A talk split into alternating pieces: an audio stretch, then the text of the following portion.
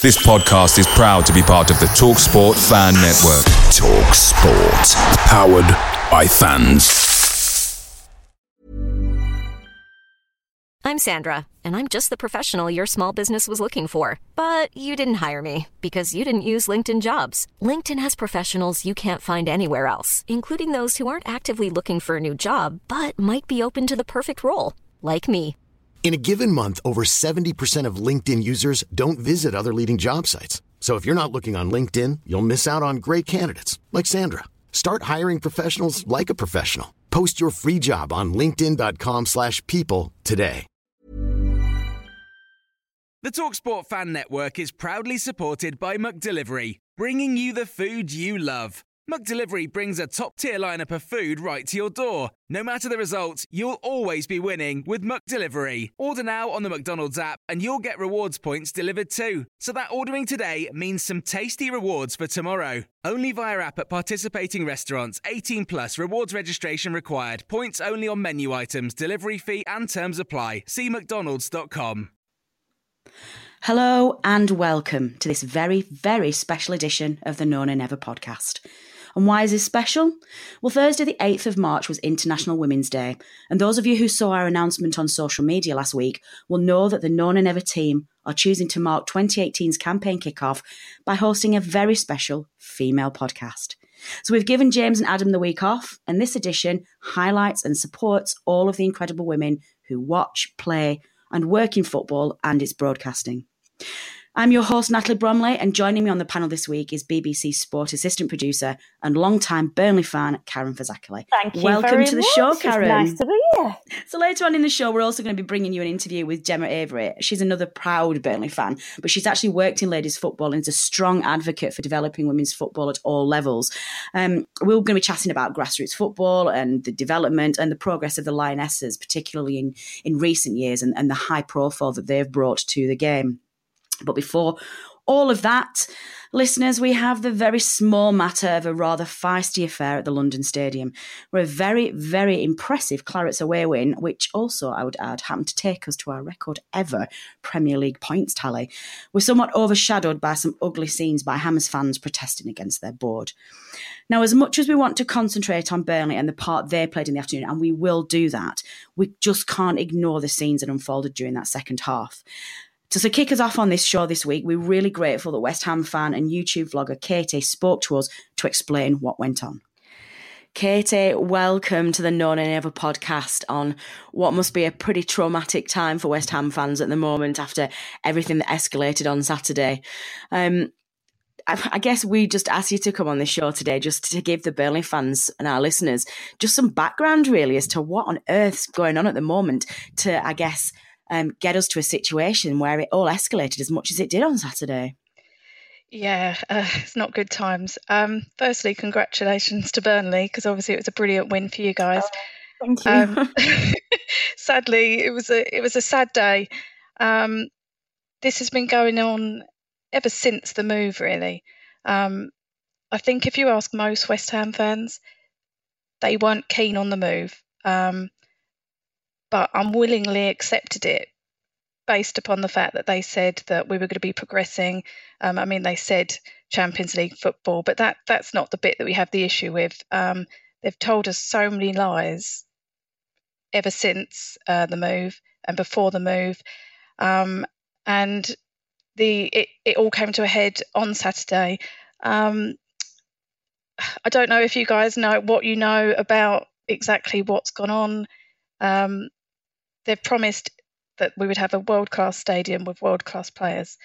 Um, I'm not sure if anyone's actually been to the London Stadium, but I certainly yeah. wouldn't. It's not. It's not. It's a lovely stadium, but it's not a football stadium. That's, yeah, I think that's exactly what most people are saying. I, I was there on Saturday. It was my first visit, and I was really excited to come down for it. I, I couldn't make it last season because if you remember, I think it got moved to a Tuesday night or something. Um, and yes, the building's so impressive, and it must have been so exciting at first. Not at all was, yeah. fit for football. Not No, at all. And and that's the bit. You know, I I'd been to the Olympics and I thought it was a brilliant brilliant stadium, and I was excited to see what they'd actually done with it to make it football stadium.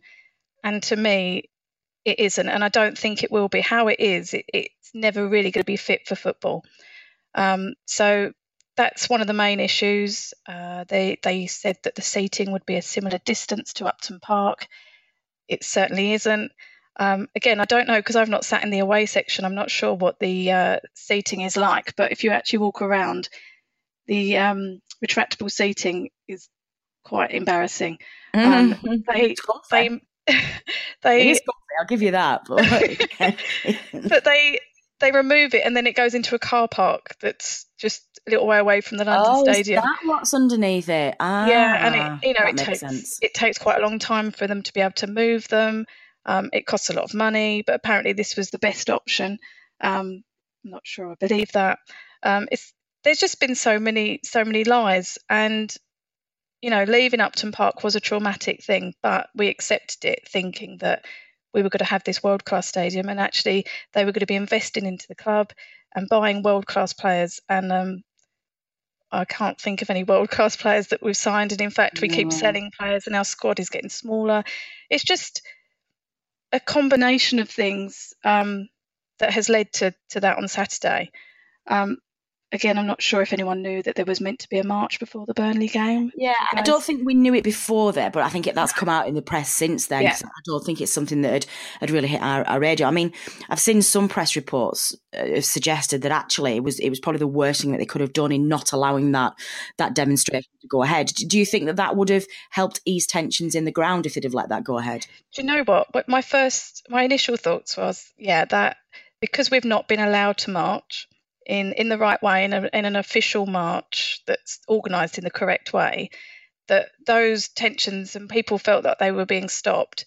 That's what led to it. The only thing I will say is the argument against that could actually be that emotions would have been really high having marched and being with everyone, and Yeah, actually that true. would it could well have happened anyway. I mean, we'll never know. Um, I believe the march should have gone ahead um, because then we would have been protesting in the right way.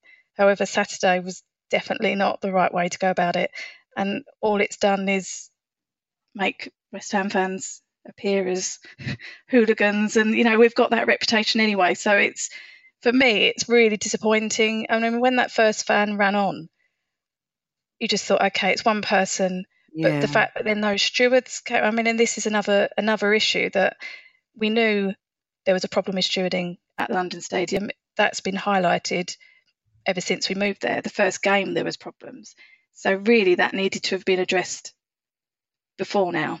Um, you know, and I think clearly the board are taking notice now, but really that's something that should have been sorted out a long time ago. Yeah, it's it's it's just a sad day. It just feels that what doesn't help is that West Ham fans are now arguing with each other. yeah, So yeah. Starts dividing everybody, doesn't yeah, it? yeah, Yeah.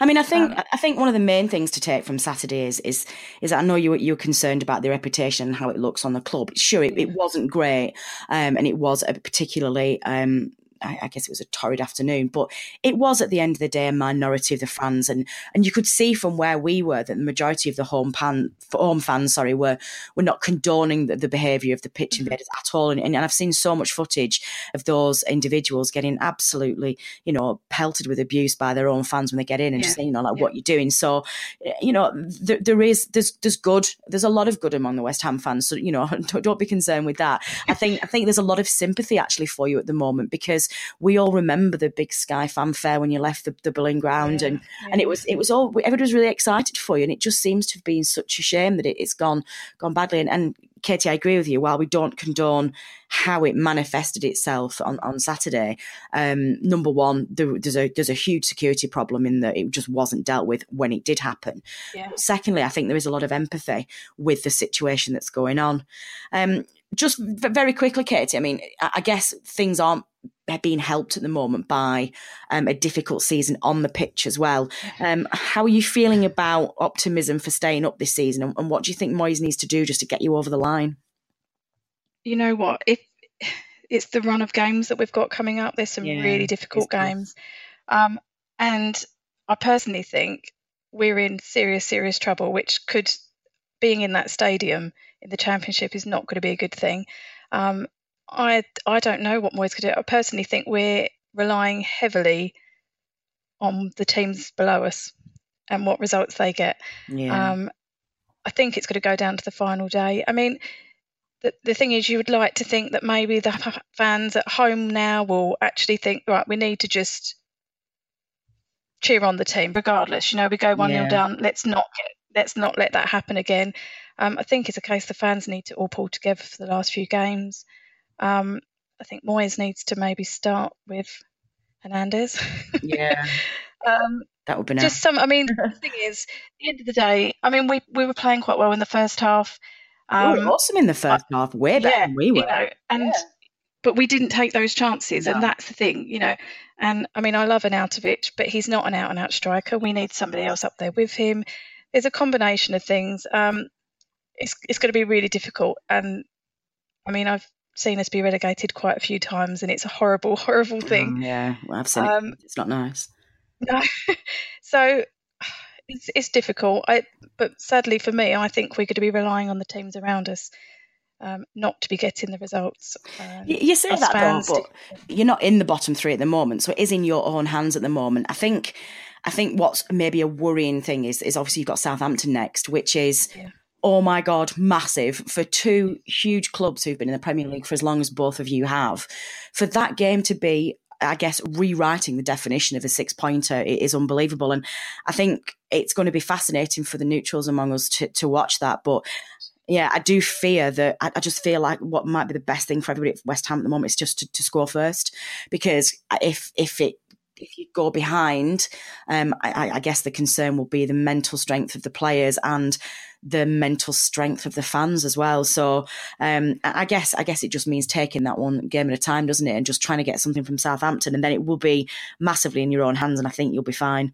Um, I don't think you need to worry. I like your confidence. Yeah, I'm, I'm trying my best to, to pick you up. No, I know, but we've been there, Katie. We've been there a few yeah, times, and it, it's not nice. I mean, while we've been very, very lucky at Burnley in that we have a, a lot of stability on our board, we've not necessarily had that chaos. We, you know, we've been through relegation. We know what it's like. Yeah. So, so I think I think fingers crossed get something from Southampton, um, and and I think it would be very very good if if we could uh, speak to you next season as a still a Premier League team. That would be amazing. Let's hope. Let's hope so. That's what I'm praying. Yeah, it but you're be. having a fantastic season, so know.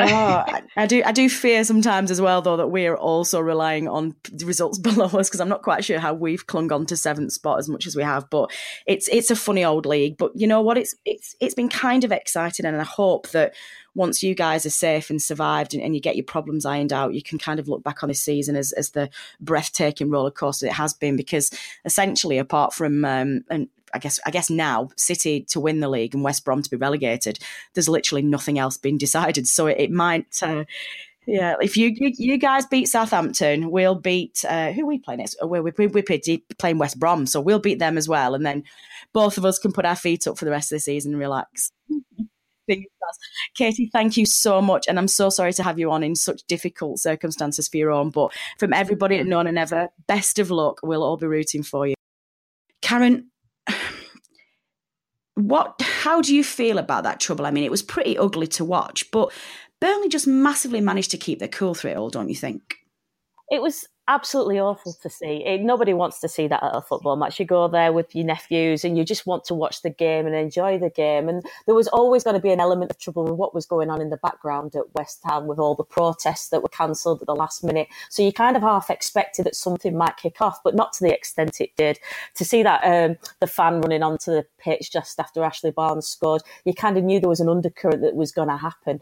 And it was just unfortunate to see. I mean, it just overshadowed what could have been a wonderful day and what turned out to be a wonderful day for Burnley.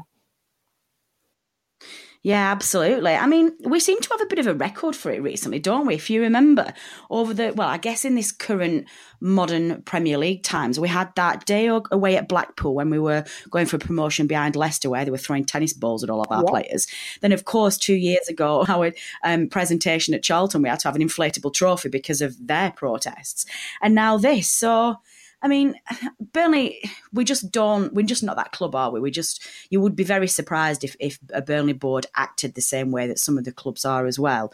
Um, but, you know, it's got to make you appreciate it, doesn't it? Just what we have at Burnley and just how solid our oh, it's massive. Is. I think the biggest mistake that West Ham made, not to focus on West Ham too much, was actually moving away from Upton Park. I think their fans would agree with that going to the Olympics uh, Stadium. I mean, I've been so many times through BBC Sport for FA Cup games and such, and it is soulless. There is nothing about that stadium. It is. It's just horrible. There. I mean, our fans phenomenal at the weekend to create a little bit of atmosphere. And when that first goal went in, it it just went crazy, like unbelievable scenes. And I remember watching on the screens after Sean Dyche when when the fan ran on the pitch, he was just pointing to his head to the Burnley players, "Don't lose your heads," because he knew what was yeah, he, he pointed to the side of his head, and I've seen it doing it before, and just said, "Don't lose your heads." And within a minute, who stepped up but Chris Wood? So it, it pays to man manage, and Sean Dyche just read that game perfect.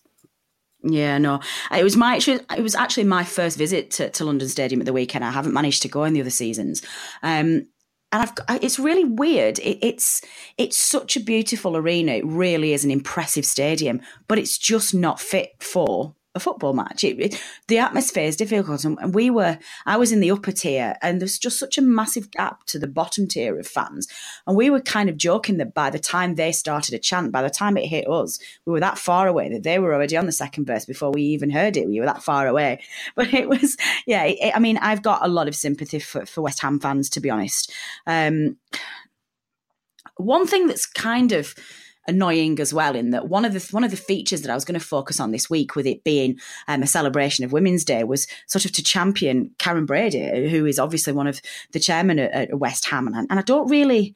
The only other, I guess, high profile director that I can think of in, from a female perspective is, um, oh, is it Carolyn Radford at Mansfield? I think she's the only other. Yeah, I can't think of any others off the top of my head, but it seems such a, ch- a, shame at the moment when we're supposed to be championing and we're supposed to be promoting progress for women in the higher management positions that she is going through this really tough time. And she's one of the ones that the finger's very much been pointing at as, as blame, I guess, for, for all the problems going on. I mean, I, I think Karren Brady is utterly fantastic. No matter what she's done at West Ham, record. I mean, she's just phenomenal, and she's brought female orientated um, managerial roles into that kind of spectrum that we've never had before. And no matter what goes down at West Ham over the next few weeks and months, which I'm sure we'll hear more about. I mean, obviously, what's happened at the weekend is still going to be in the news for the next couple of weeks, I expect. But Karren Brady, I mean, it's like we both said, we, we both look up to her. We, we do because she's in the at the top of the game in the industry. I mean, I know I work for BBC Sport, but it's still. It, it's unbelievable to be how far ahead she is at a football club like she is. And I know the fans are on her backs. It, it's the first person you go to, isn't it? I've been at Burnley games back in the day where we turned our backs on the board. I was there when that happened with my parents. Didn't have a clue what we were doing it for, but we all did it. So I'm sure there's fans that don't really sure what's going on, but you're going to join in, aren't you? If it's for the best football club, I'm sure Burnley fans would feel exactly the same if the boot was on the other foot. They think they've been sold down the wire a little bit, down the river, sorry. So uh, you would expect some kind of response, but I think the responses that they're doing, it's not good for football and it's not good for football in general. The general fan doesn't want to see that. You don't want to see local like young lads who have come along with the parents sitting on the away team's bench, even though what Burnley football did was brilliant. I can't imagine. It sounds really bad, doesn't it? I can't imagine the likes of Manchester United or Liverpool saying, "Come on, lads, come and sit with us, watch the game." Can't, can you? You can't imagine Jose Mourinho thinking, "Oh my goodness, this is a good idea." So I, I do. I think Burnley sometimes has a bad reputation, but over these past couple of weeks, I think people are opening their eyes to, you know what? We're a good football club. We've got a good mentality. We've got a very good board. We've got a very good manager. And I think it's actually really bizarre to say, but it, it makes Burnley look good and not on the pitch as well as off it. And I think that's just as important sometimes. Oh, it definitely is. I mean, I would I would love to see um, a female on the Burnley board at some point as well. That would be massively incredible. I, I, think. say that again. Sorry. Name down, Natalie. What was that? Oh well, you see, maybe if you know when our board are listening to this, which I'm sure they do every single week, you know, get get me, you know, give me a call. I'll be down there. um, I, I, mean, I don't know. I, I, think karren Brady's position. I know in some respects it's difficult, but I guess if there's one positive to take from the flack she's getting is that they, uh, you know, we're striving as females in the higher management positions to be treated equally and fairly. So I know it's this is tenuous maybe a little bit, but at least she is she's getting the flack equally, you know. And, and I think when you are in the management positions, you take the rough with the smooth. And I think she's strong enough to realise that it's not all plain sailing running a football club, especially not one of, of West Ham's um, status, I guess, and, and how big a club they are. So hopefully she'll be able to turn it around.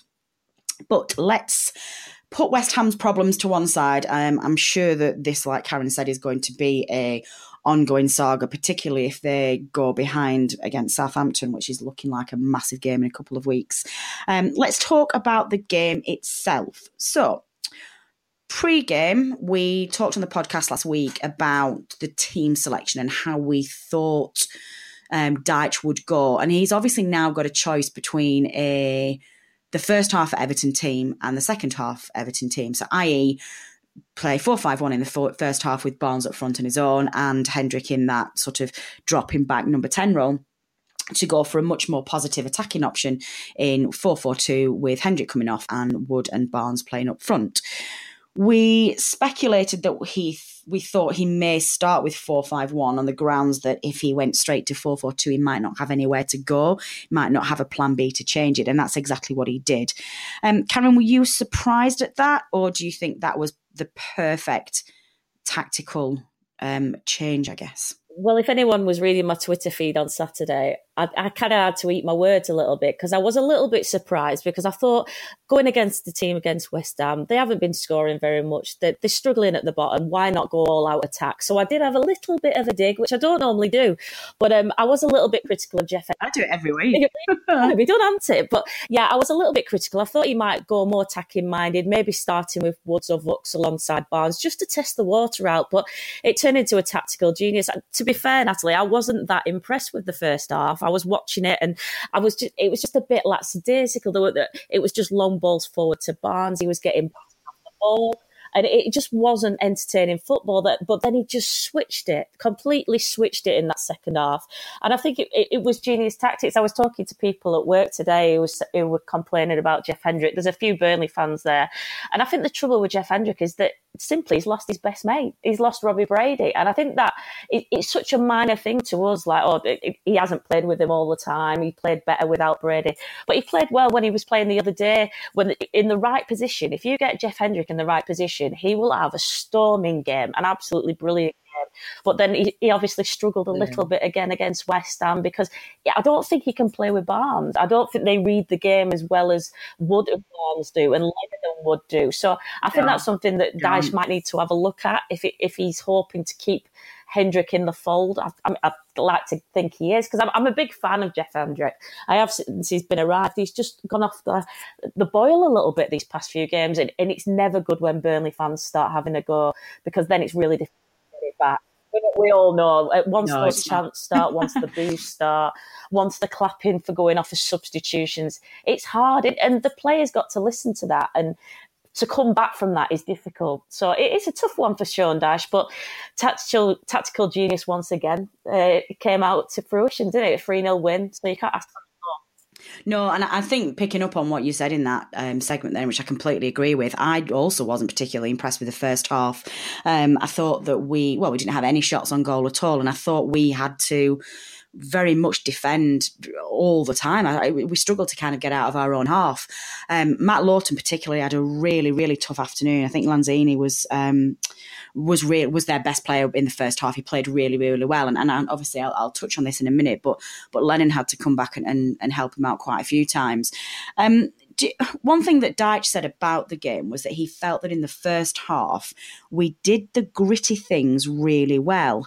Do you agree with that, Karen? Do you think, or do you think it was just a case of defending for their lives? It was defending for their lives. Let's be honest. Um, I'm not to go against Sean Dyche, but we were defending for our lives at times, and Nick Pope kept us in the game in the first half with that superb save. And, I, and I'll go back to Twitter and say, like, if that had been David De Gea, we'd be talking about it still now.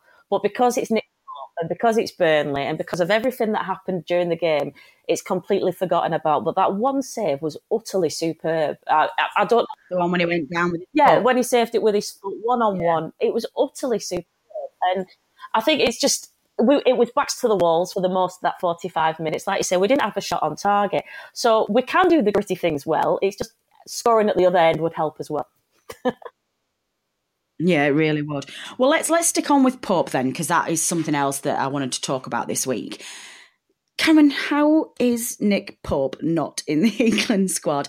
I'm baffled. And actually, we're hearing reports this week coming out in, I think, the Daily Mirror um, produced this article, and it's one that's been picked up by the Lancashire Telegraph, that Gareth Southgate is actually going to call up Norwich's Angus Gunn, and he doesn't think that there is a space in the England Pope, eh, sorry, in the England squad for Nick Pope. Karen, explain. What is that? Well, I, I, was talking about Angus Gunn to a Norwich City friend of mine at work today, and he believes Angus Gunn. He's, he's got a few contacts, I was saying, and not that I'm giving you an exclusive to No Nay Never, but there is a lot of reports that Angus Gunn will be called up, and I, I think it's purely going to come down to the fact that Angus Gunn has been through the England setup, and I think that's it. I think he's through all the youth levels. He's come through, and but uh, the thing that I said to the, the guys at work is McTominay has not been at all in the Scotland setup, not one game, not all the way through, and yet he's been called up to the senior squad. And I know it's Scotland, and I'm, and I'm not having a go there at all. But surely, if McTominay can play for Manchester United and go straight into the Scotland squad because he's having such a great season, why can't Nick Pope do the exact same thing? Because Angus Gunn, I think, I've elected in three or four at the weekend, and yet Nick Pope's one of the best goalkeepers statistically this this season. So to me, I would be sending him 100% to the World Cup. Never mind calling up for friendlies. I mean, Joe Hart, you can't you can't justify taking Joe Hart to the World Cup. You simply can't. Jordan Pickford, I'm a big fan of. So if he went, wouldn't bother me. The same to an extent with Jack Butland. But that third choice, unfortunately for Heaton, his injury came in. It, it doesn't stand a chance and it is unfortunate, but he'll know that. he's not daft, he's Heaton. He'll re- recognise that he won't it's just not his year. To, it's just unfortunate. But you'd like to think if you're Nick Pope, you'd be thinking, well, what the hell do I, sorry, what the heck do, uh, do I need, sorry about that. What do I need to do to get in the England squad when I'm playing so well? And if Angus Dun- Gunn, sorry, does get a call up, I think there'll be a few people going, you know what, he's playing in the championship. He's letting goals in got, he has got a leaky defence behind him. But you just think, oh, yeah. come on, just give the guy a chance, even if it's just for the friendlies, just to see what he can do.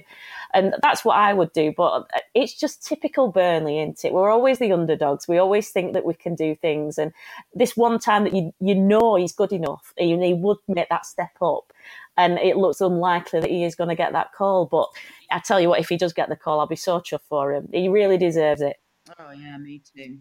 You see, I thought we'd kind of gone past that like big club bias thing, and uh, you know we've we've had quite a good running recently of of Burnley players being called up for England despite all the odds, and you know there is a lot of talk as well that Tarkowski is going to get called up for England this week, which will be fantastic for him as well. But I just, I just feel like the youth team setup shouldn't be an issue. You know, it, it doesn't it doesn't matter whether they've come through the England ranks at under 16s. What matters is that he's performing well, he's in form, and you're going to give him the trainer that he needs in that atmosphere within the you know the international England setup for the senior men. And I just think, fair enough if if you're not going to take him to the World Cup, but to not even take a look at him not to you know give him that experience to, to get himself a cap i just think it's absolutely shocking um I, just coming back to your point on Joe Hart, I, I'm seeing quite a lot of defence for taking Joe Hart to the World Cup, but not with any intention of playing him. I think what people are saying is, and I think I probably agree with this, is that in, in a tournament like the World Cup, you just you never use your third keeper. Most of the time, you don't even use your second one. But apparently, Joe Hart is absolutely phenomenal in terms of coaching and mentoring the junior players. So if you're going to take um, your first two choices of keeper are going to be quite inexperienced in in major international tournaments, then Joe Hart will be there to sort of keep an eye on them and mentor them and look after them. So we might see Joe Hart go um, just for that role, really. Um, just going back on defence again in that first half, Karen, I think I touched on this before. We saw quite a lot of, of Lennon in that first half, having to help out Matt Lowton on um, that right wing just to try and keep Lanzini at bay.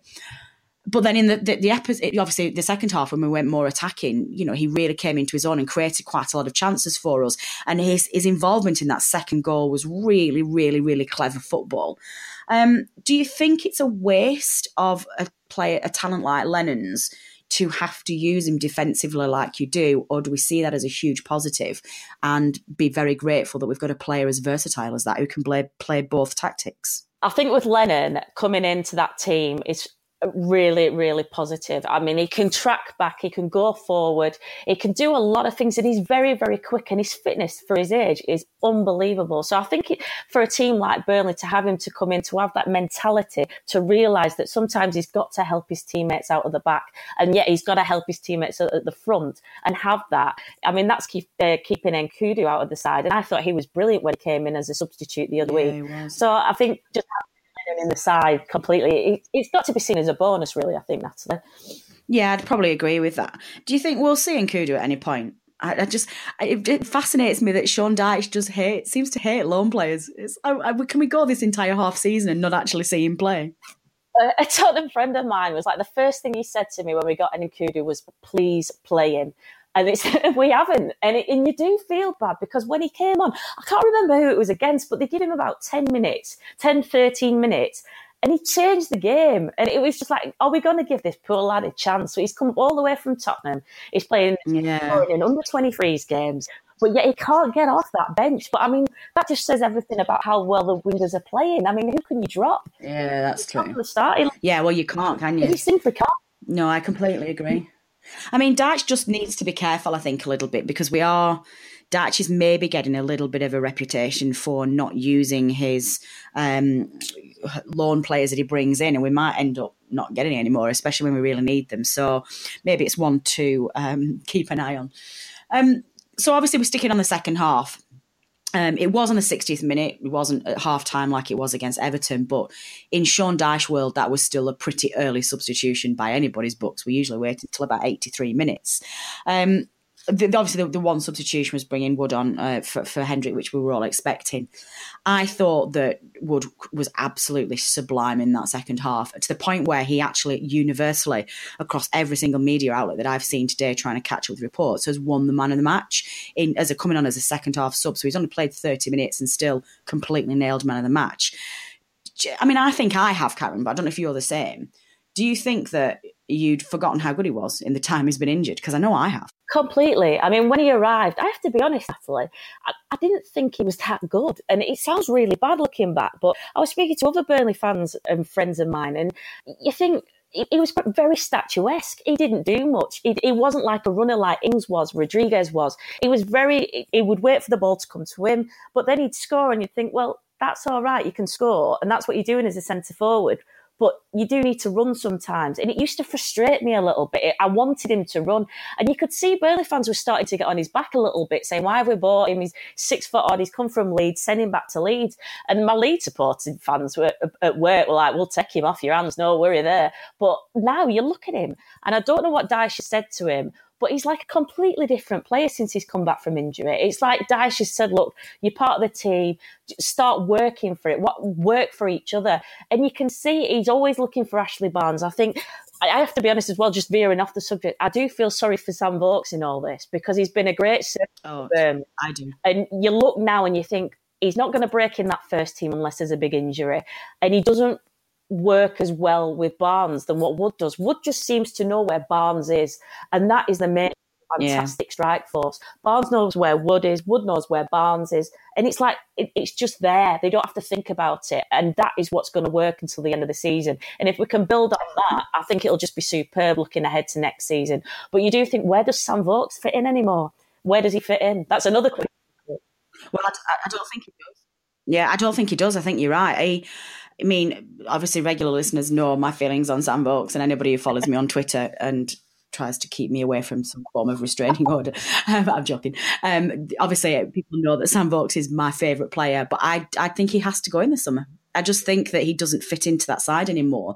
And he's still, what is he? He's 29 this year. That's a big I know it is, isn't it? But he's 29. It's not like he's over 30. He's still, he can still perform unbelievably well in the championship. And there's some I guess towards the the bottom um, of, the, of the table Premier League sides who he could do a really good job for. He'd play really well for somebody like Huddersfield if they managed to stay up, or uh, I guess I was going to say West Brom, but they're not going anywhere near Premier League next year. But he, do you know what I mean? He's like he, he can still perform, and, and it's not fair to keep that talent on the bench for a full season. I think one of the surprising things of this season is just how well Ashley Barnes has done. I don't think any of us, I mean, we, all, we Burnley fans love Ashley Barnes. Oh. We love all his, he goes in all arms and legs and usually jumps about three weeks too early and his head's all over the place. But actually, and you know, we, we take the mickey out of him for being that big clumsy off who manages to win us free kicks. But he's so much more than that this season. He's he's got skillful and he's got clever and he doesn't waste as much energy as I think he used to do. And he's very he's very tactically aware now and I and I just don't think I don't think any of us expected that. And, and you're right, seeing that partnership with Wood is is just unbelievable. Um, we're hearing reports this week as well that there's a lot of talk for him being called up for the Austrian national side. Um, he's got Austrian parent, no grandparents, I think.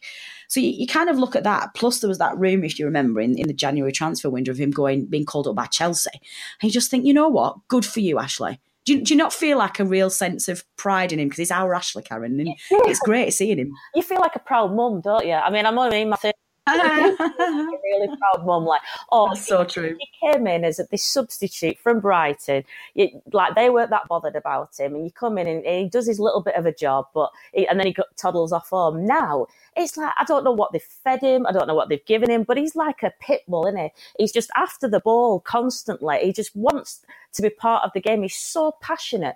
Um, the thing with Burnley fans through and through, no matter what year you've come to watch Burnley or your, or, or when you started watching Burnley Football Club, is if you see a player with passion, you're talking like the likes of Andy Payton, Graham Branch, those kind of pits, Mickey Conroy, the passionate fans and the, they just get behind him. And you can see the likes of Dean Marney is one of them. He's never going to be the greatest footballer, but he plays with passion and you can see what the fans mean to him. And the same's outcome for Ashley Barnes. Yeah. And it's just superb to get behind a player like that because it's been that long, Natalie. I can't remember really a partnership up front where we've actually started supporting them as much as what we're doing with Wood and Barnes. I, I was trying to think today because I knew I was coming on, and I, I, genuinely cannot think really that that duo that read the game as well as what these two seem to do. I don't know if you can, but I, I think yeah, I think the, the, the, most recent one was probably Danny Ings and Sam Vokes in the first promotion year, um, when they they've got probably scored like twenty goals each, didn't they?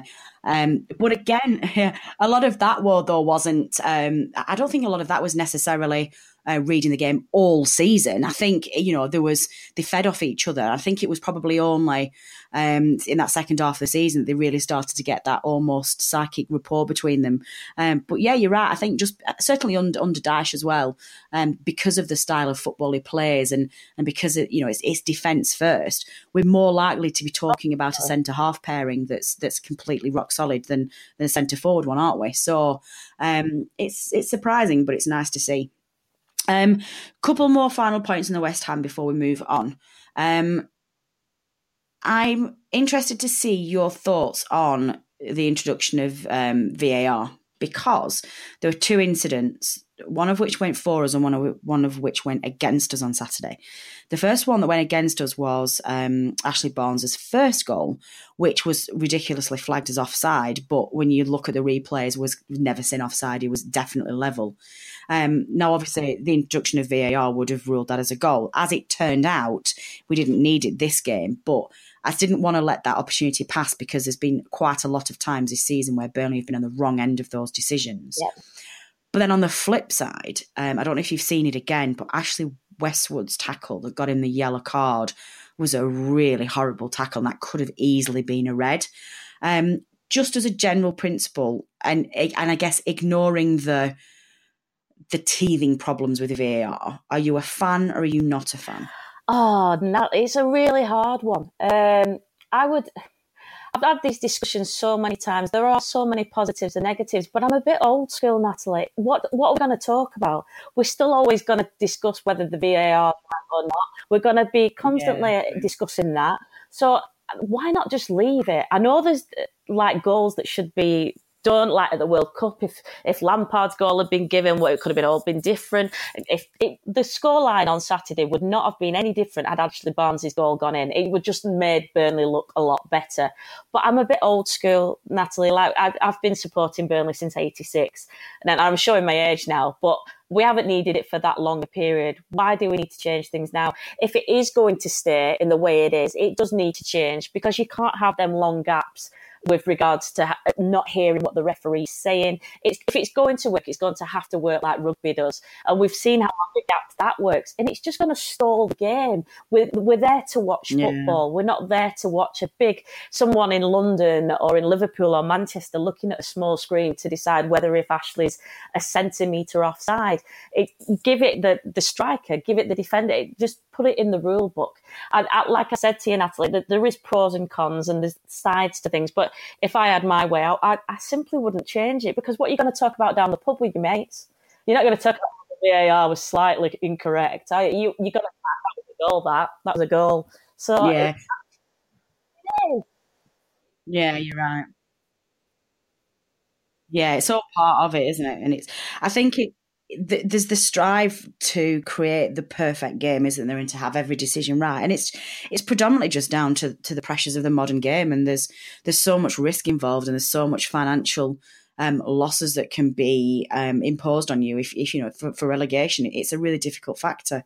It's all to do with money at the end of the day, Natalie. When you, everything. I yeah, mean, really. you look at League One and League Twos, and, and, and they're not bothered about VAR. I don't even think there's been any discussions as yet about VAR at that level. Mm. So it is when you look at it in that extent, it is all about the Premier League, the Europa League, the Champions League, the World Cup. It's where the money is, and unfortunately, or fortunately, as you like to see it, Burnley are now the big boys. They're in the big boy and we've got to be a part of that. Yeah. We've got to move on with it. Yeah, I think I'd add the championship to that as well, to be honest, just because promotion from the championship can mean survival for, for some of those clubs now. It's, you know, there's not the investment being made into championship teams that there are in the Premier League. Nobody's going to come in and, and, and buy some of the, the struggling championship sides. So their only chance of that financial lottery payout it is to get a, a, lucky promotion. Very much like we did in 2009. That's how we did it. And I think a lot of clubs will see that blueprint for um, some success and, and, you know to, to get your club built and they'll do yeah, that. I mean I agree with you, Natalie. I mean you look at Sunderland at the moment at the bottom of the championship. I mean they could be playing Accrington Stanley next season with a parachute payment. And you're like, how do you compare that? We were talking about that today. It's God, like yeah. you're going to get a parachute payment of 35 million, well, uh, ish. And Accrington Stanley are probably going to get promoted from League Two. I know it's going off on a tangent, but they're going to come together at the Stadium of Light, completely pulls apart. But will it come down to or is it pride? It, it's it's utterly crazy when you look at the scheme of things and who's going to be playing who possibly next season. It's crazy, but that's just football, and that's yeah, no, you're right. That that whole Sunderland Accrington um, comparison, I'd not even thought of that. And like you say, that the fact that um, that Sunderland can be going into that league with such a massive parachute payment, I think did Southampton do the same? I think they had two consecutive relegations, didn't they? But but either way, you know, what does what does that do? You know, how do the League One sides get any chance of, of being able to compete? It is definitely interesting. So let's move away from the West Ham game now and let's have a look at what our feature is going to be this week. In celebration of ladies football and our International Women's Day edition, we spoke to Gemma Avery, who is very big in the world of women's football, and we got her thoughts on grassroots development and the progression of the Lionesses. So, Gemma, welcome to the No Nay Never podcast. Thank you very much for joining us.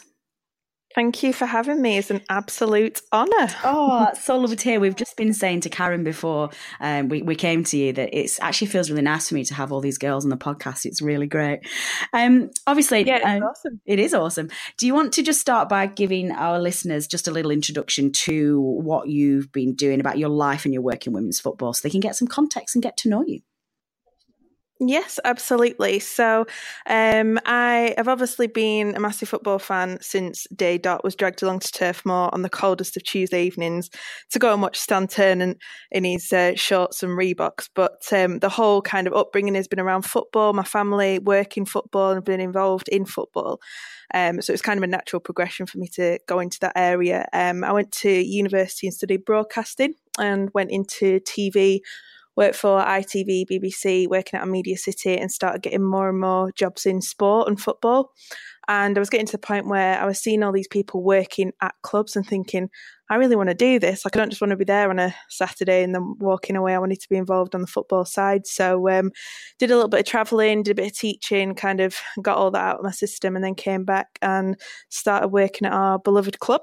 Um, so, I worked at Burnley um, I had, I was working in the uh, community trust and supporting on match day, so um, it was a really good way to sort of get involved in football because you kind of seen the power of football rather than obviously we all know what a match day looks like and we know what happens you know on on the pitch but it was to see what happens sort of off the pitch and how football is being used as a vehicle especially in Burnley and the surrounding areas to make a huge impact um, so I had a really good time there and obviously got to know the ins and outs of the media and marketing side of um, Burnley and the way that we do things um, and then um, joined Arsenal. So that was a mad move for a very hardy northerner who, you know, very much loved where she came from.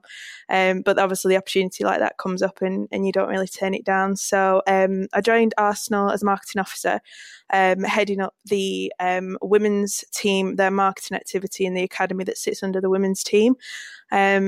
from my point of view, I'd only ever really known Arsenal in the women's game. I'd never really been a huge fan of the new era of women's football until I obviously got involved with it this time around. I'd always known Arsenal ladies as kind of the club that had your Kelly Smiths, your Faye White, people like that who were, you know, just known as being the best footballers in the country, you know, in Europe. So um, it was really cool to get involved with Arsenal ladies. Um, went there and worked there for a year heading up their marketing um, got to know a whole different side of football. Um, obviously known burnley as a premier league club when i worked there.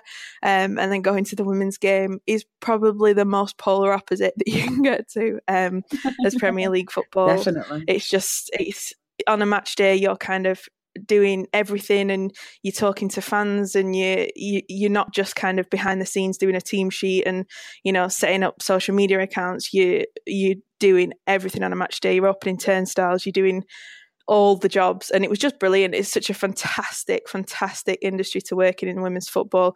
Um you know everyone from the players the coaches and then the sort of people behind the scenes like myself just really mucking um and it's such an amazing environment. So um yeah, did a year down there. Um, absolutely loved it, but was incredibly homesick. And I always said to myself, I'm going to stick this year out. Um, I'm going to do it because I wanted to achieve it, but I wanted to come home. Um, so I'm back home now. I work with um, quite a few different companies at the moment. Um, do quite a bit of work with Man City, um, and I also uh, work with a company who work with the Football League and the FA WSL on improving fan experience and marketing. So basically, work all the days and get to go and watch all the football matches.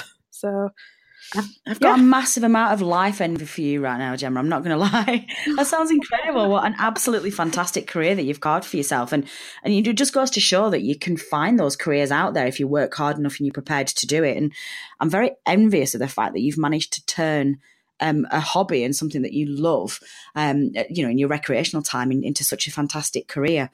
Um, that kind of brings me on to the first thing I wanted to speak to you about, really, in that you've done that. You're, you're the success. You're the the person that's gone out there and said, "I love this game and I want to work in it." And there must be mm. so many girls and and you know young adults and, and women out there who are, you know, whether they want to be players or whether they want to work in marketing, who want to do the same thing. So, I guess my first question to you is I guess what are the challenges that these young girls are facing in in either either going through the playing ranks or going through the, the commercial side? What obstacles are they're having to overcome to be able to get into them roles? And is there anything that we can be doing that's that better for them? I guess. Yeah, I mean, it's funny because a lot of people do talk about these obstacles, and obviously, it is a very male dominated industry. And I do see it, and obviously, I'm. I know that when I've worked in those clubs and those spaces, I've I've worked with a lot of men, and there hasn't been a great amount of women. But I've never really come across why that is, and I think if I am honest with myself, I think a lot of it's fear and the fact that women don't put themselves out there for that opportunity. I think that you might see, you know, a job at your club or a job within the FA or something like that, and just kind of as females maybe put yourself back a few steps. You think oh well there's going to be a bloke that's done xyz at you know whatever club. Um, and i think a lot of it actually comes from girls in the teenage years uh, perpetuating that themselves because I know that I never allowed that to come into my mind. I was working in TV and I was actually realizing it was a massive strength because there was a lot of guys who were very much there because they wanted to work in football because of the label of it. Whereas I was there because I just enjoyed the job that I was doing. And like I say, a lot of my love for the game came from the power of what football can achieve. It's not just about, you know, being involved with a club's Twitter account and producing the next viral tweet. For me, it was there's kids that are, you know, really underprivileged that are getting access to a football team and are getting to play on Friday nights because a football club's facilitating that. So I think a lot of the challenges are actually put in place from ourselves. Obviously, there, there, it is a male dominated industry, and I do think there are a lot more men going for jobs than women, and maybe some of them have got more experience, but I don't think that's I don't think there's a, a real. I've never come across it where there's been a um, you're a girl, so you're a weaker applicant or anything like that. I've actually always tried to use it to yeah. my advantage. Um, but I do think on the playing side, however, I think it's completely different. Um, that's more of kind of the business side that I'm talking. And I've actually, you know, I read Karren Brady's books, although she's like, I shouldn't really be talking about her after the weekend, should I? Because she does not want to be associated with we our had, podcast. Yeah, we had, well, we actually, um, Karen and I had this very chat actually. Karen Zackley was joining me as joining me on the, on, on the, to talk about the West Brom game. And we'd actually, sorry, the West Ham game. And we did talk about Karren Brady. And I was saying at the time it was quite difficult because I wanted that to be part of the feature of this podcast. In that, yeah. um, obviously, to champion her, and, and, it's not going so well for her at the moment. But I agree. Well, we both said the same as you. She's a role model for us. Yeah, definitely, and I think there is a there's there is a pathway for women to do it. But I think you know I've read her autobiography and I read a lot of what she writes and stuff. You have to be quite ballsy. You have to be. You can't ever be that girl that's playing on the fact that you're female and it's all giggly and stuff like that. It's like no, I'm I'm here. I'm sitting next to you because I can do just as good a job as you, probably if not a little bit better. and it's almost having that confidence um, and a business sense. But then in terms of the football side, um, my biggest issue is um, access to playing. So I think yeah. my biggest bugbear is um, PE and sport in schools. So obviously on the Arsenal side, I got to do a lot of work with schools. They have this thing called the Sister Club program, which is this phenomenal grassroots partnership program that get basically get partnered with Arsenal women. They almost get one of the players as an ambassador. Um, so they have almost like this direct link to a player from a grassroots club, um, and that player will go out and go to the training sessions, do meet and greets with them, um, and it's a real kind of aspirational setup. But unless you're in a grassroots team and unless you've kind of had the support and access to go into that, you're never going to come across those kind of um, opportunities. For me, PE is the first thing that gets dropped off an exam, and you know, an exam week at school. Um, it's you do one session a week. You still see the things going around online where it's girls. There was something today on on Twitter. It was um, the after school club was cooking for girls and something some sport based activity for boys. It's like how is this still happening? It's 2018. Yeah, completely agree um, so I think that's a massive issue is the kind of um, familiarity of sport for girls. I think the age of going into secondary school, girls become a lot more self conscious. They're scared of making a fool of themselves. Yeah, there's do. all the stats out there where you can see how many girls are dropping out of sport and not wanting to play because there's so much fear around it. I think that's where the FA, I think that's where all kind of different groups that are meant to support women's football should really be focusing. And they do try to, but they go in at a grassroots level. Now, to me, if you've got a kid in a grassroots club, that's because mum and dad have said, yeah, we want you to play football. And, and they've got that confidence to go in. But it's almost a step before that, that the primary school kids are they being encouraged to play PE and then go to a grassroots football team on a Saturday morning. So I think that's where there's a big issue, and I think that's a massive challenge at the moment. Is I don't think sport and football's normalised for girls. Um, you know, it's still seen as the kind of quirky thing that Casey Stoney and Kelly Smith and people yeah. like that were playing in a boys' team. that's mad. Loads of girls are playing in boys' teams now, but it's still seen as like, oh my god, they played with the boys. It's this. There's a whole cultural issue, and I believe it starts at primary school age. Um, but the FA are trying to do some great work around that. They're really trying to encourage girls and their families to go to games at primary school age. Um, so to go to Man City women, to go to Liverpool women. Um, they, you know, they make tickets so affordable now. It's like a tenner for a family to go to watch women's football. Yeah. Um, so the opportunities are there, but it's it's how well known is that you know I'm I'm guessing the majority of people listening to this don't know that you could go and watch Man City women for six or seven quid, and you yeah, know it's it's, know it's how well is that word? Yeah, it's it's crazy. Yeah, I mean, it, it, it's it's it's getting that information, isn't it? And it's being able to feed it to your kids mm. and to your nieces and nephews, you know, obviously mm. nephews as well. Um, you know, if they want to want to help mm. out, but I mean, I, have been yeah. following the Lionesses recently because I've, I've, kind of got really into them, especially with their recent successes. Um, mm-hmm. And I, even I didn't know that there was such an accessibility to watch live football. You know, I went to one of their last World Cup qualifiers and they were playing in, in a Walsall stadium that was completely sold out. And it was, the mm. atmosphere was incredible and the, the enthusiasm for these girls was so wonderful to see. So I guess I wondered whether you felt that the recent successes of the Lionesses and and how far up they've got the world rankings that they found themselves would help that and would maybe encourage girls to want to forge a career in this sport. Yeah, it's it's really all down to role models. It's as simple as that, and that's role models from having you know female presenters on Sky Sports, you know having female commentators, female referees, obviously through to the Lionesses being those role models. And the more that we can increase that and get that visibility um, higher and higher, I think it's so much it, it makes that link a lot easier. And it's and I know we'll probably go on to talk about the lioness's job. For me, the absolute icing on the cake is that if we had a female in that role, I could turn around to any kid in any grassroots team who maybe isn't the strongest player on the pitch, but say, yeah, but you know what, you could manage England one day. Yeah, you know, it's all about role models. Definitely. Well, let's let's have a look at that then, because obviously that is something that I did want to to, to speak to you about as well. Um, the, the, obviously the, the the biggest successes that the Lionesses have had was when Mark Sampson was in charge. Um, and they've yeah. gone again with another high profile male um, manager in Neville. Um, mm-hmm. I'm, I'm, guessing the answer to this is yes, but is it of fundamental importance that we get a top female coach managing the Lionesses?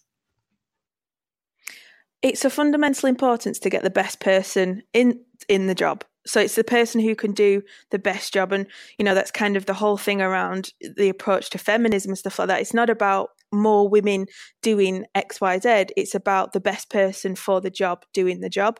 I think with the um, lioness's job I, I, it should never be a tokenistic appointment where someone who has done, you know, like Casey Stoney, for example, in my opinion, she shouldn't have been given the lioness's job and she wasn't given the lioness's job. That's not to say that there wasn't other female coaches in the world who could have taken that job. I know that the FA said that they had um, four shortlisted candidates and they all pulled out um, because they were because of the media scrutiny that Mark Sampson had received. They all pulled out. Um, I know that Baroness Sue Campbell, who was heading up the appointment, um, said that she spoke to 147 candidates across the world. There's people like Laura Harvey, for example, who's a huge coach out in the US. She was very much a favourite of a lot of people to come and take the Lioness's job. Um, I'd say that I initially, and I'm sure anyone that does follow me on Twitter saw that I couldn't believe that Phil Neville was being um, linked to the Lioness's job. There was a, a Guardian article that linked him because he'd someone had made a, a, backhanded comment at a drinks event, uh, you know, an event at the FA about him taking the Lioness's job, and then a sort of convoluted process where he ended up getting it.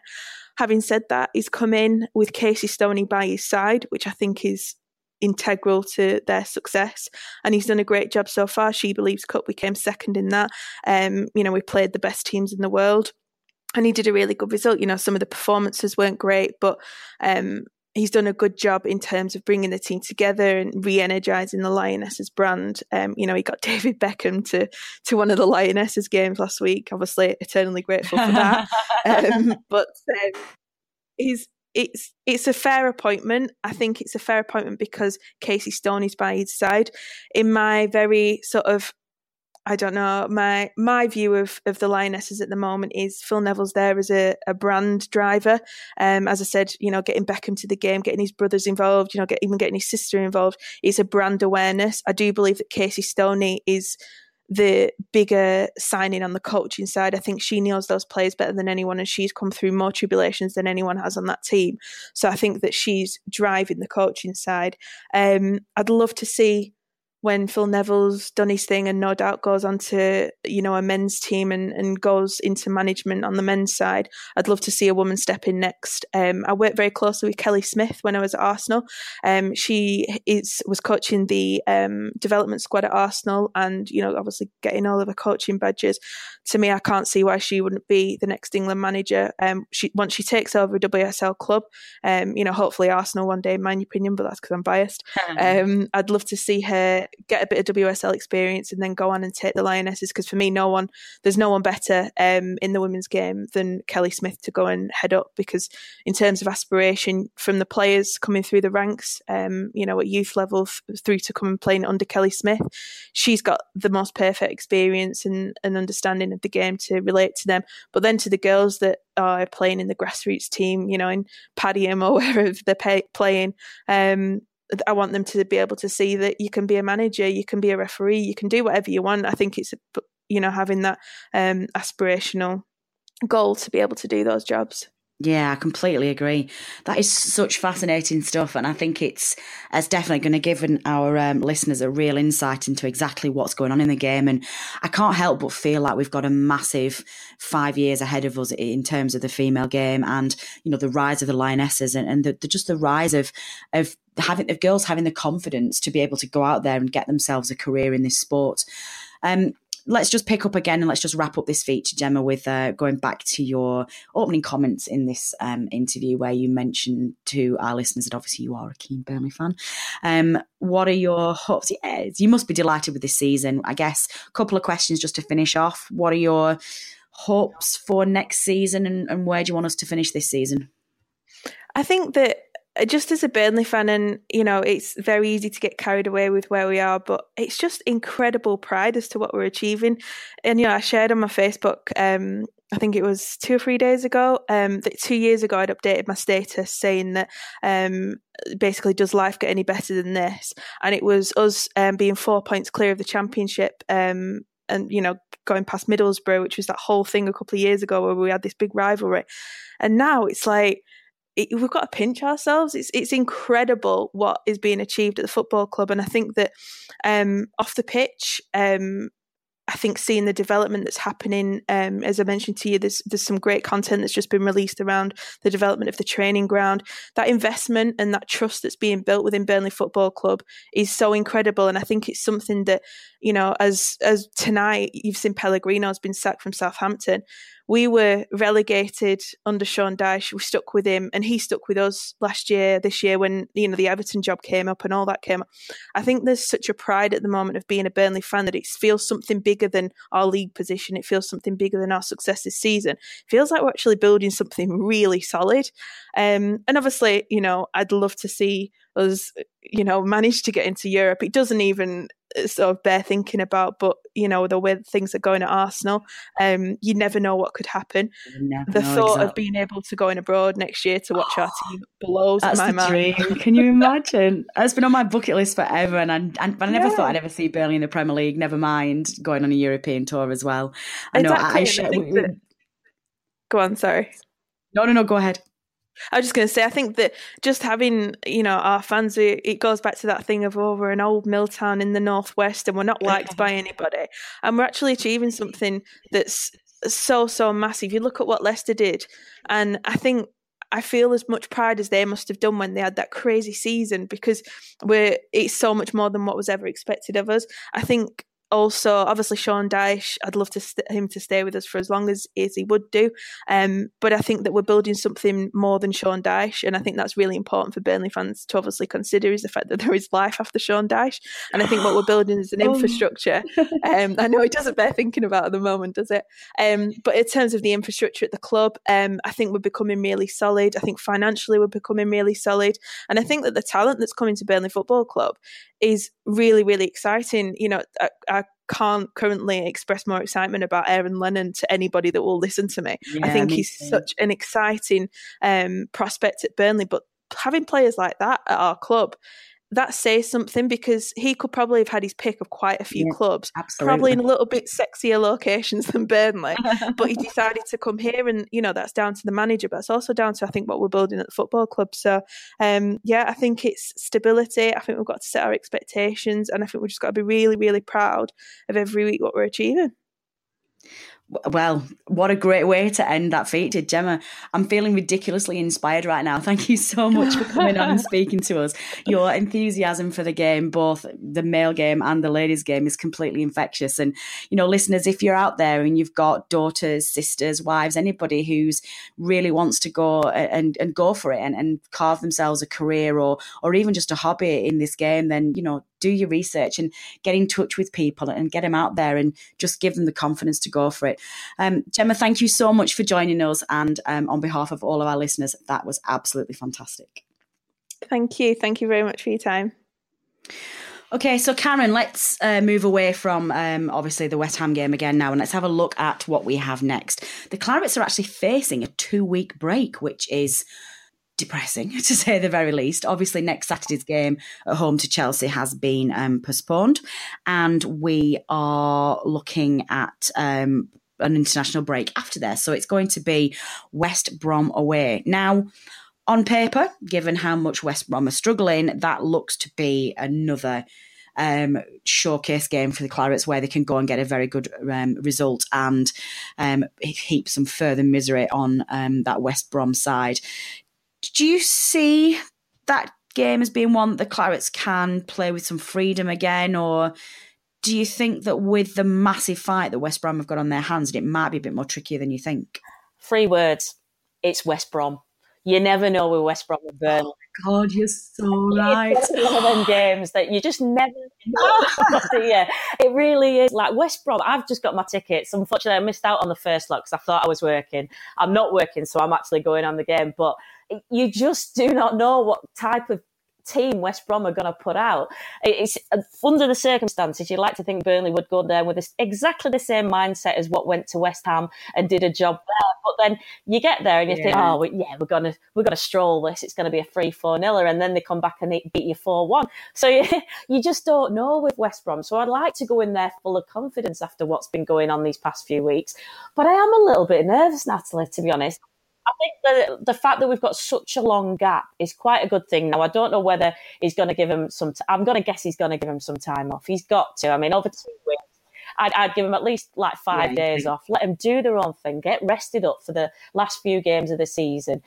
But West Brom, like I said to you, Natalie, your guess is as good as mine. You could pluck any numbers out of the sky for West Brom, and we still wouldn't know. So I'd like to think well, what would happen is what happened at West Ham, that we'd go out there with the mentality of, look, they're not doing well, but they are fighting for their lives. And that's dangerous. We've, we've all been there. We've been there with Burnley. Yeah. And it makes you a little bit more fierce and a bit more wanting. But I mean, you, the team's in disarray, absolute disarray at West Brom.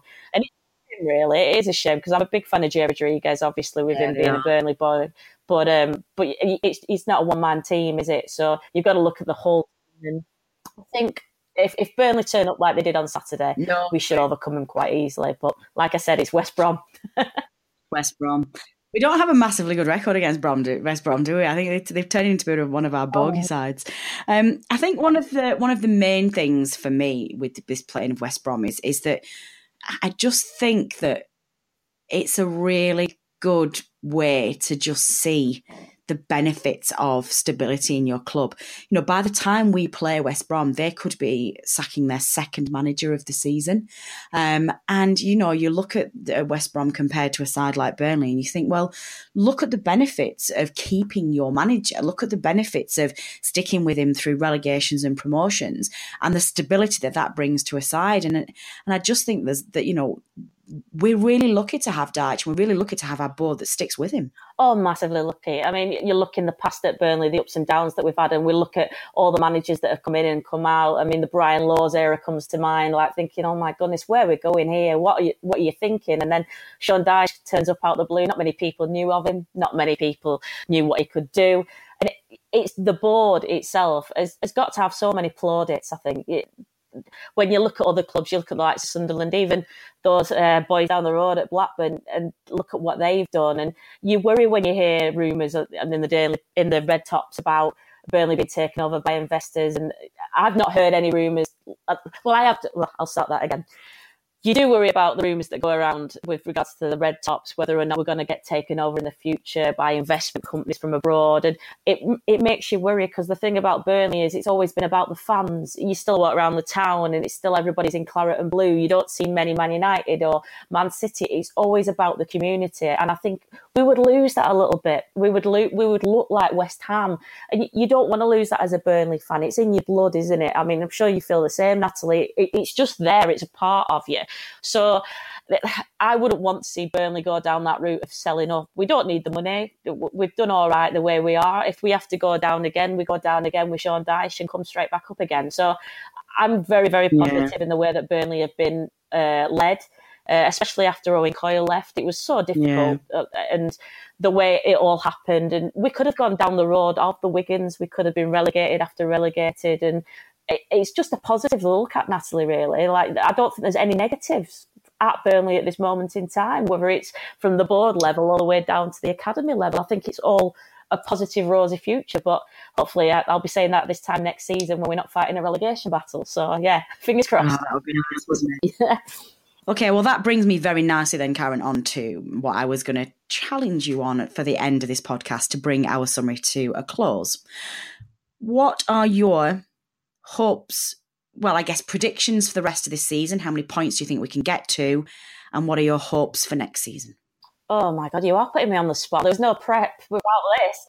Um, I would be very happy. I said at the beginning of the season, if we can finish by not being relegated, I would be very happy. So to finish seventh or eighth in the Premier League is beyond any Burnley fan's wildest dream. She would have ripped anybody's arm off if someone had have offered you that at the beginning of the season. So, in an ideal world, that let's be honest, I want a European trip. I want a suntan with Burnley in the sun, somewhere hot, come July in the preliminary rounds of the Europa League. Let's be honest, that's what we all want. So, in an ideal world, I like to finish seventh, but let somebody above us win the FA Cup or just to get us in that Europa League by the back door. That would be ideal. But I, I, like I said to you before, Natalie, off there, I think we would. I, I, would take top ten. I really would take top ten for this season.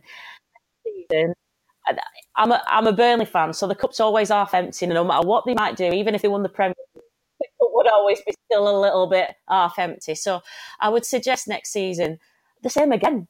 Just build on next season better each season the way we're going along. And as long as we can keep hold of Sean Dyche, because he is a phenomenal manager and he will, I have no doubt everybody wants a good career. He he's he's not at Burnley for a stepping stone, far from it. And he would never see Burnley as a stepping stone, but everybody wants to improve the career. And I'm sure he has ambitions of one day maybe managing England or one of the top four. Who wouldn't? Who wouldn't in that position?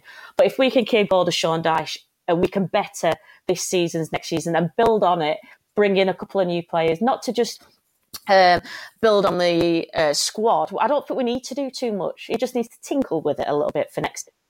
Um, and just see what happens and, and, just join the fun merry-go-round that is being a Burnley fan. Yeah, agree. What a great summary. I could not add anything to that. Well, that is all we have time for this week. Um, this has been our special edition podcast in honour of International Women's Day, and I do hope that you've enjoyed it, listeners. Um, there's great progress being made across the world to fight for equality and gender parity everywhere. Now, a lot of the global activism that's taking place for women's equality is being fueled by specific movements. And one of those is the He for She campaign. And in light of that He for She campaign, I do want to firstly thank my colleagues Adam Howarth and James Bird, who basically gave me unconditional support and freedom to produce this special podcast. So thank you, James. Thank you, Adam. It has been appreciated. Thanks also go to Katie and Gemma for giving up their time to give us such fantastic and insightful interviews, and to Karen for joining me on the panel and for being an utterly wonderful guest. Thank you, Karen. You're very welcome, Natalie. Um, our last thanks go to you, as ever, the listener, for downloading and listening to this podcast week in, week out. As ever, we would not be here without you, and your support is greatly appreciated. But I'm going to sign off this week's podcast by dedicating this episode to all the women and all the girls across the world who play, work in, broadcast, or basically get themselves involved with the beautiful game that we all love. Now, whether they're players, coaches, medical staff, presenters, journalists, officials, or they just work in the corporate sector, this episode has been for you. I've been Natalie Bromley. This has been the No Nay Never podcast. Until next time. Away days are great, but there's nothing quite like playing at home. The same goes for McDonald's. Maximize your home ground advantage with McDelivery. Order now on the McDonald's app. At participating restaurants, 18 plus serving times, delivery fee, and terms apply. See McDonald's.com.